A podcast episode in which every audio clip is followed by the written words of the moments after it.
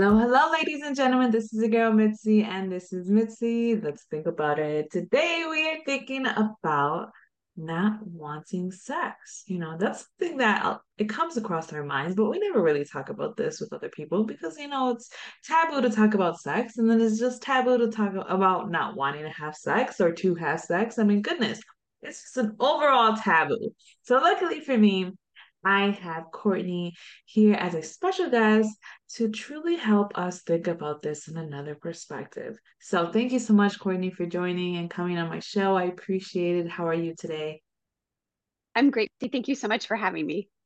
Awesome, awesome. So, I know you wrote a book about this, and that's what really intrigued me, you know. Yes. So, and I know you're a sex therapist and a life coach and a mental health therapist. But what really got you to write this down? I mean, do you come across this a lot where you're just you have clients who are just like, I just don't want to have sex? Yes. the short answer is yes, absolutely. Um, I work, uh, um, I mean, I've been in this field for over 15 years, and I cannot tell you how many women have come up to me or sat in my office or sat across the screen from me and said, I just don't want sex. Like, I'm not interested in it. I could go the rest of my life without it. I'm only here because my husband thinks there's something wrong with me.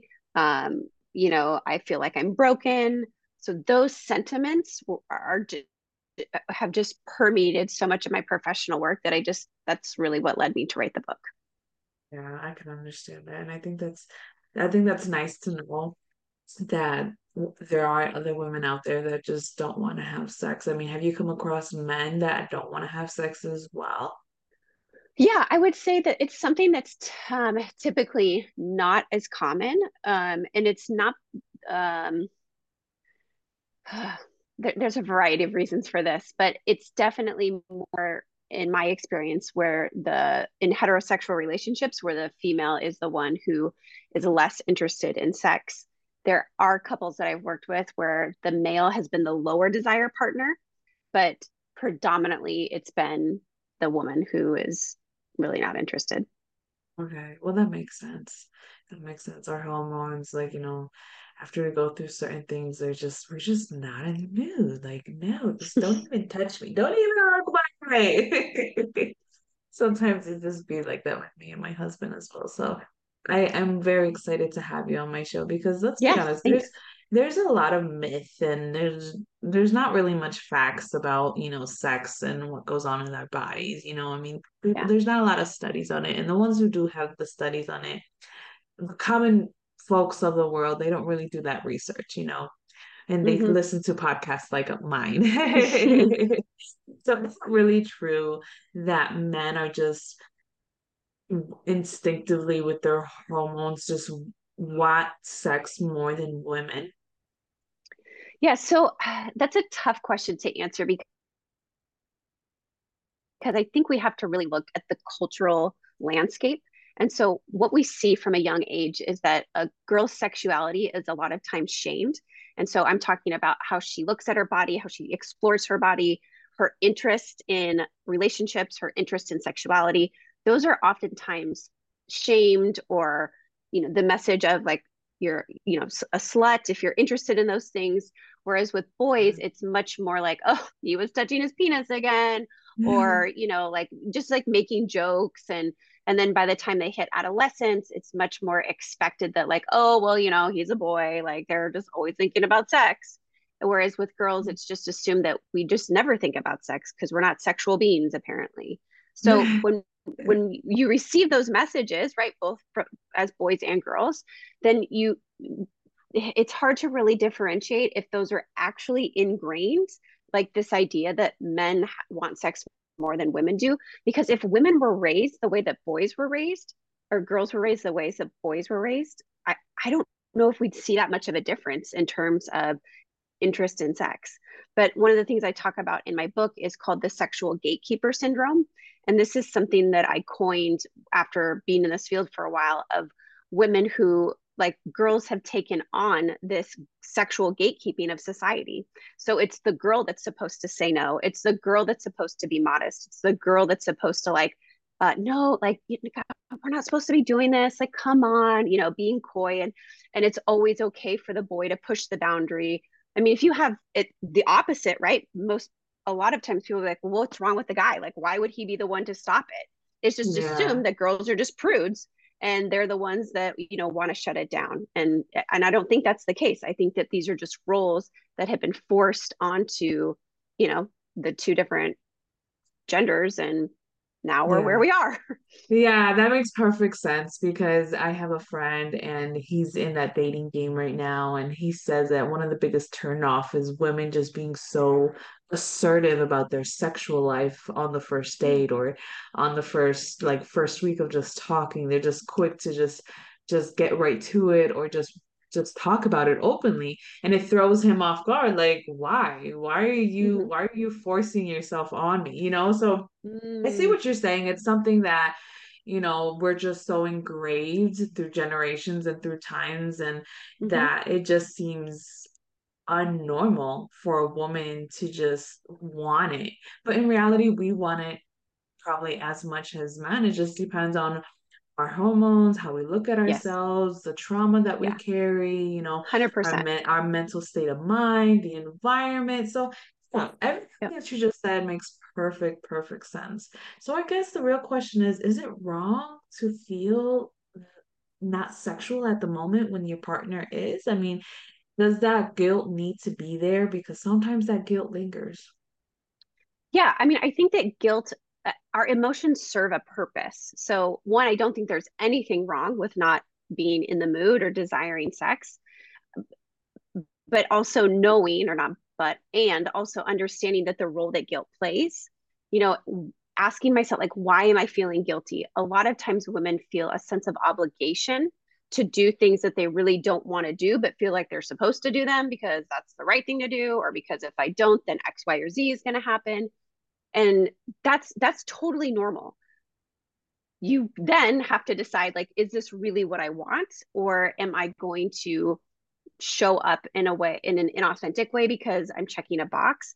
And sometimes you do. Like sometimes that's just what happens. But when we continue to do, do that day after day we get into this really bad habit of uh, betraying ourselves and disconnecting from what what our body is telling us like hey maybe you're actually really not interested or like maybe this relationship isn't right for you or maybe like you need to be doing some like take care of yourself and advocate for your needs or have your needs met first before your partner expects you to show up sexually. So i don't I, I would never say that it's bad at all. It does it become a can it become problematic? Yes but that i mean in a variety of ways yeah, no, I love I love your your statement and your response to that because it, when you put it in that type of context, it makes sense, you know, and it just makes us realize like everything everything can happen, but it just has to be at the right time. You know what I mean? But I guess one of the things that I came across and what a lot of people have just um always question is how come when you're in a real in an intimate relationship they feel that sex is the only way to be intimate. I mean, I know that there's other ways to have to be intimate without sex, but for my audience or for anybody who's listening that may not know, mm-hmm. what is a good other ways that somebody can have that intimacy and that, that sexual arousal without actually having sex? Yeah, I mean, there's a lot of ways that you can be um, close or like intimate with somebody I, I mean you can have sex and not be intimate and you can be intimate and not have sex. So i think a lot of times people interchange those words and they're not the same. So making sure that you're differentiating like i can go out and you know like knock out a one night stand but i'm not going to be intimate like emotionally with that person or like really be vulnerable but i'm still having sex. So like it doesn't you know like they're yeah they're different. i understand so, that. Yeah so if you're trying to promote intimacy in your relationship you know sex can be one of those ways but i really when i work with couples one of the things that i encourage them to do is to have a date. Um, and it can be even if you after the kids go to bed or even after you're like done with work and you walk the dog like just being in your own house being in in your bedroom wherever it is but some type of emotional connection. So you're talking about your feelings, you're talking about something that matters to you. not necessarily like, yeah, did you catch the game? Like, yeah, it was real cool. Mm-hmm. Sweet. Yeah. All right. Your mom's coming to town. Awesome. Okay. All right. You like, no, that's not an intimate conversation. Like that is just surface level garbage. Like that's not helpful. And yeah. so some usually one partner, typically the female, needs some emotional intimacy before she feels safe or comfortable enough to open herself sexually to intimacy. So I always try to make sure that that component of like um, emotional intimacy is present. Also, like non threatening sexual touches. So, holding your hand, putting your hand on like your partner's shoulder, just giving them a hug and not grabbing their ass. Um, yeah. Like physical touches where it there's not a pressure for okay now we're gonna now he's gonna want to have sex because we started making out right? It like let the touch be what it is in that moment and be like embrace that. But i think a, a lot of times women when they like open themselves up to physical intimacy they're afraid that that will automatically lead to a sexual intimacy and they might yeah. may not be ready for that. Yeah that's very true. That last statement was on the nail and it's hard because sometimes you know you feel comfortable with somebody you know especially people in the dating game you know it's hard right now it's mm-hmm. hard right now because some people are trying to put their emotions into it be vulnerable with someone and then yeah. the other one's like no this is a one night stand and i think the biggest issue is yeah. that lack of communication and just over assuming you know is is that what yes. you realize as well Oh, absolutely. I think one of the best questions that you can ask before you go on a date with someone is what are you looking for? Yeah. That what are you looking for? And and be prepared for them to ask you that question too. And it's okay if you're like, well, I just got out of a long-term relationship. I'm not really sure what I'm looking for right now. That's okay. You don't have to say like uh, you, there's some great answers you could say i'm looking for new you know connecting with new people i'm you know open to a long-term partnership i'm you can be honest and just sometimes you're like yeah i'm just in, i'm looking for a one night stand. Like there's no right answer to it. If you're unsure what you're looking for i would then have um, have you focus on what it is that you value from that relationship. So i'm really looking for somebody that i can share x with an experience with i'm really looking for somebody that adds fun to my life. I'm really looking for somebody that's going to inspire me in a certain way.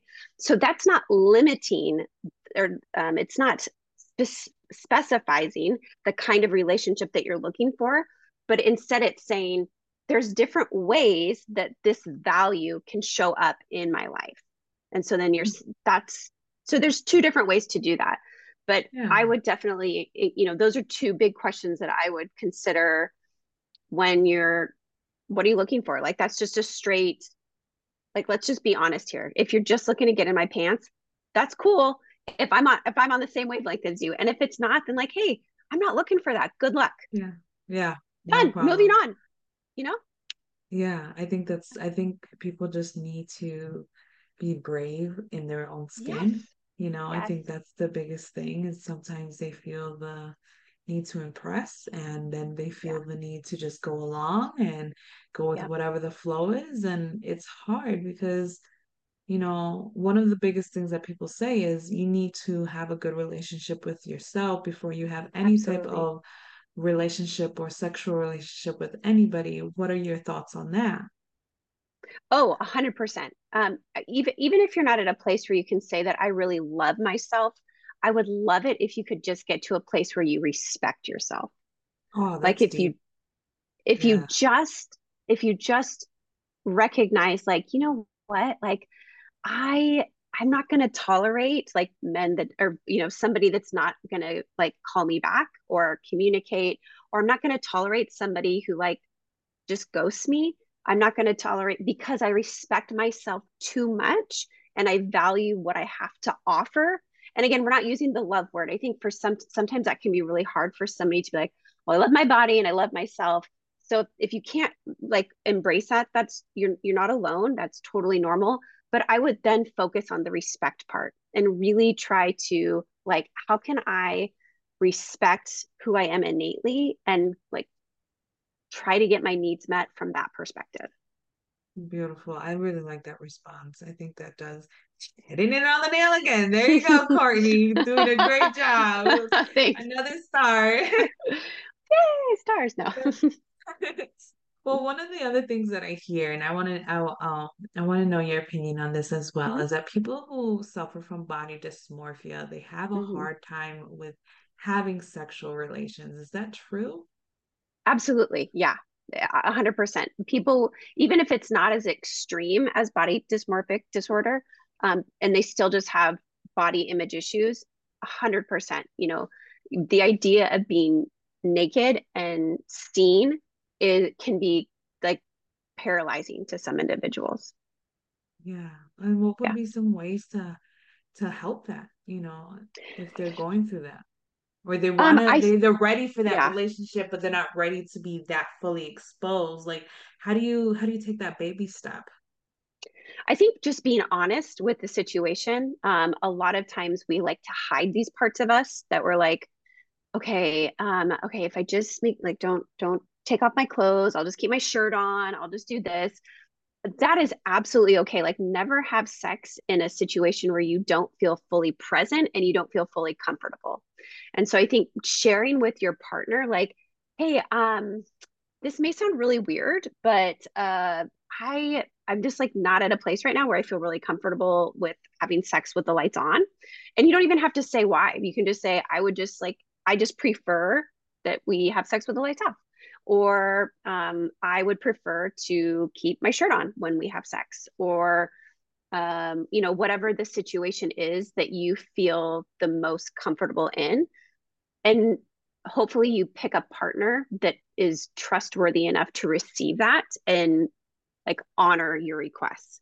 And if you don't, then I really want you to consider the person that you're considering having sex with. Because if you don't feel safe enough to share that, then I would have you rethink maybe that that would not be a partner that is that respects all of you and that's who you deserve is somebody that respects all of you and is ready to meet you where you're at. I mean, I'd love to be like, well, just push on through and take off that shirt or flip the lights right on, but if you're not at a place where you're ready to do that, like th- then don't don't do that. Yeah, perfect. I love your responses. Yeah. I think you, yeah, you, you, the nothing has been said that was wrong. I, I think it's been awesome. I, I really, I oh, really hope somebody in the audience is able to think about their sex life in a different perspective because yeah. we all have a sexual relationship with someone. We just have to respect ourselves, you know, especially when you yeah. said you have to respect yourself. I thought that was like, wow, that is a big difference compared yeah. to to all the other ways of what people say that you need to be before you actually be in a relationship. And yeah. i think we forget that we respect ourselves more than what we actually give ourselves the credit to. We just have to use that word to give us that oh i do have self-respect.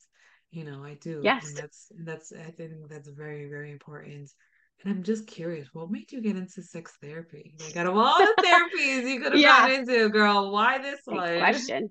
Yeah. So I grew up really religious and um, and sex was not talked about uh, growing up. It was very shame based, very hush hush. It was like it's dirty, don't do it, but wait until you get married and then it's going to be amazing, essentially. Yeah. Um, which just kind of seems odd, like a very uh, contradictory statement. But yep. And so then, mm-hmm. as I got older and then went to college, I realized just how harmful the messaging had been to me and to so many of my friends, and I wanted to do something about it. And so then. I told my parents, you know, I don't want to be a lawyer. I want to study sexuality. and so they're like, awesome, that's great. Uh, but I didn't know exactly in what way. And so I, I went and I got a master's in education in human sexuality. And I started working as a sexuality educator uh, and talking to anybody about reproduction and contraception and, you know, all of it. And what would happen is that people would come up to me afterwards and they would share like like is this normal is you know what's wrong with me what how do i deal with this and i'm like i don't know like i'm not clinically trained and so then i just felt called to go back and so then i got another master's in mental health counseling and went from there that's awesome that's a great that's yeah. a great way to venture into that because yeah. sometimes it all starts with just your curious mind. Like, no, something has to be better than what yes. I know. You know, yes. you start questioning your your beliefs of what people have bestowed upon you through generations, mm-hmm. that's when I feel like you're gonna make just like a big impact, not in yourself, but around the world and just people around you. And I think that's lovely. And just having you on my show, it just proves that this is exactly where you need to be. You know, that's oh, awesome. thank you. Yeah. Just to start wrapping up the show, what could be some great advice you can leave my audience off with? Even though you already gave us some great tips and just some great information, this has really been just hitting the nail on this. What can be some yeah. lasting advice? Um, so one of the things that I really try to emphasize when I talk about this is the importance of prioritizing pleasure. And that is one thing that I see, especially women, especially moms, do not do a great job of. And so what happens is, is that we as women have become so devoid of pleasure in our lives and we see it as a distraction or this like you know little carrot dangling reward that we get every once in a while mm-hmm. and so what when i see women start to prioritize pleasure in their life and not just sexual pleasure just like that smell of coffee in the morning or like stopping and like smelling that beautiful like rose bush that you walk by or like savoring a meal or holding your kid's hand like these things that bring you pleasure when we start to prioritize that it feeds into all areas of our life. And that fuels our sexuality and our sexual energy and allows us to show up and desire and crave sex more. So if you have a partner that has a low sexual desire the best thing you can do for them is to encourage them to prioritize pleasure in their life. That's very interesting. And that's that mm-hmm. and that makes sense you know, if you really think yeah. about it, and when somebody gets horny or get, is ready to have sex, it's usually because they had a they had a good day. You know, everything yes. was fine. You know, and they're not stressed. You know, they're they're they're exactly. ready for it. You know, but when you're stressed and overwhelmed and discouraged, yep. I mean, nobody wants to be touched. Like, no, don't even no.